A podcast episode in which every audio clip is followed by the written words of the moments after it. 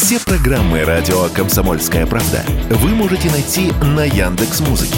Ищите раздел вашей любимой передачи и подписывайтесь, чтобы не пропустить новый выпуск. «Радио КП» на «Яндекс.Музыке». Это удобно, просто и всегда интересно.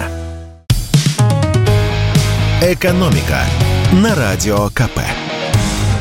Здравствуйте, дорогие слушатели радио «Комсомольская правда». В эфире наш ежедневный обзор самых важных и интересных экономических новостей. И сегодня я хотел бы обсудить планы на новогодние каникулы. Как поработаешь в Новый год, так его и проведешь. Примерно так будут успокаивать себя каждый пятый из нас. Это выяснили эксперты Авито Работы, которые спросили у 6000 россиян, будут ли они трудиться в новогодние праздники. И ответы получились такими.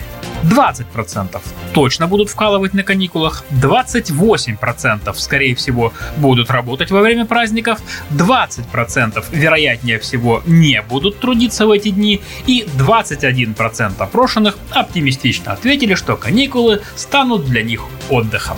Однако каждым пятым выходящим на работу дело, скорее всего, не ограничится. Известный эксперт по рынку труда, проректор финансового университета при правительстве России Александр Сафонов полагает, что в реальности на работу выйдет больше россиян. И напоминает, что если приходится работать в праздники, то сотруднику полагается компенсация. Хотя и не каждому, ведь часть людей трудятся в организациях с непрерывным циклом. Это энергетические, химические, металлургические предприятия, общественный транспорт, больницы, добыча полезных ископаемых и так далее. Компенсация за работу на каникулах для таких работников не предусмотрена, поскольку это сменные графики. И если рабочий день выпадает на праздник, то его присоединяют к отпуску. А вот если человека, который трудится в обычном режиме, поставили работать в праздники, то в этом случае оплата должна быть двойной. И еще одна важная тема, которую я хотел бы сегодня обсудить, касается жилищных кредитов, вернее их доступности. Сделать льготную ипотеку на новостройки менее вольготной. Такую задачу явно ставят перед собой российские власти. И понятно почему. И в Центробанке, и в правительстве не раз говорили, что из-за слишком доступной льготной ипотеки дорожает жилье и увеличивается разрыв между ценами на первичку и вторичку. Разница между ними уже достигла 40%. Напомню, что сегодня льготную ипотеку на новостройки можно взять под 8% годовых. И вот, чтобы сделать льготный жилищный кредит с господдержкой менее доступным, с 20 сентября в России подняли размер первоначального взноса для льготной ипотеки с 15 до 20% от стоимости жилья. Но пошли слухи, что и этого недостаточно. И власти не прочь еще сильнее поднять первоначальный взнос до 25, а то и 30%.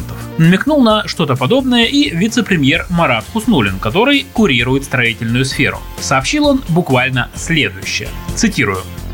До 1 июня следующего года у нас действуют льготная и семейная ипотеки. Сейчас мы, то есть правительство, принимаем некоторые меры по увеличению первоначального взноса. Объем выдачи ипотеки очень большой в настоящий момент, и мы смотрим, как регулировать объем выдачи до 1 июня. Цитата окончена.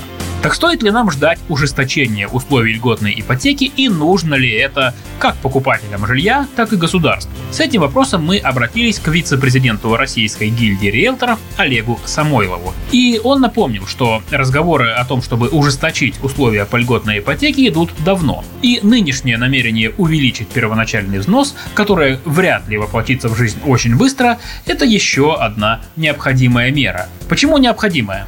Давайте поясню. Каждое повышение ключевой ставки Центробанка приводит к росту кредитных ставок в обычных банках. А это тянет за собой и увеличение затрат бюджета на субсидирование льготной ипотеки. Ведь разницу между рыночными и льготными ставками компенсирует бюджет. И если ставка по льготной ипотеке уже давно остается на уровне 8% годовых, то рыночная ставка все растет и растет. Сейчас она уже превышает 16%. Поэтому сегодня такими мягкими методами власти пытаются, с одной стороны, ограничить объем выдаваемых кредитов, чтобы цены на новое жилье росли помедленнее. А с другой стороны, правительство хочет снизить расходы бюджета, где лишних денег нет. Когда именно повысят первоначальный взнос, эксперты предсказывать не берутся. Но если это случится, то, скорее всего, поближе к 1 июня 2024 года. Именно тогда закончат действовать нынешние условия льготной ипотеки. Экономика на Радио КП.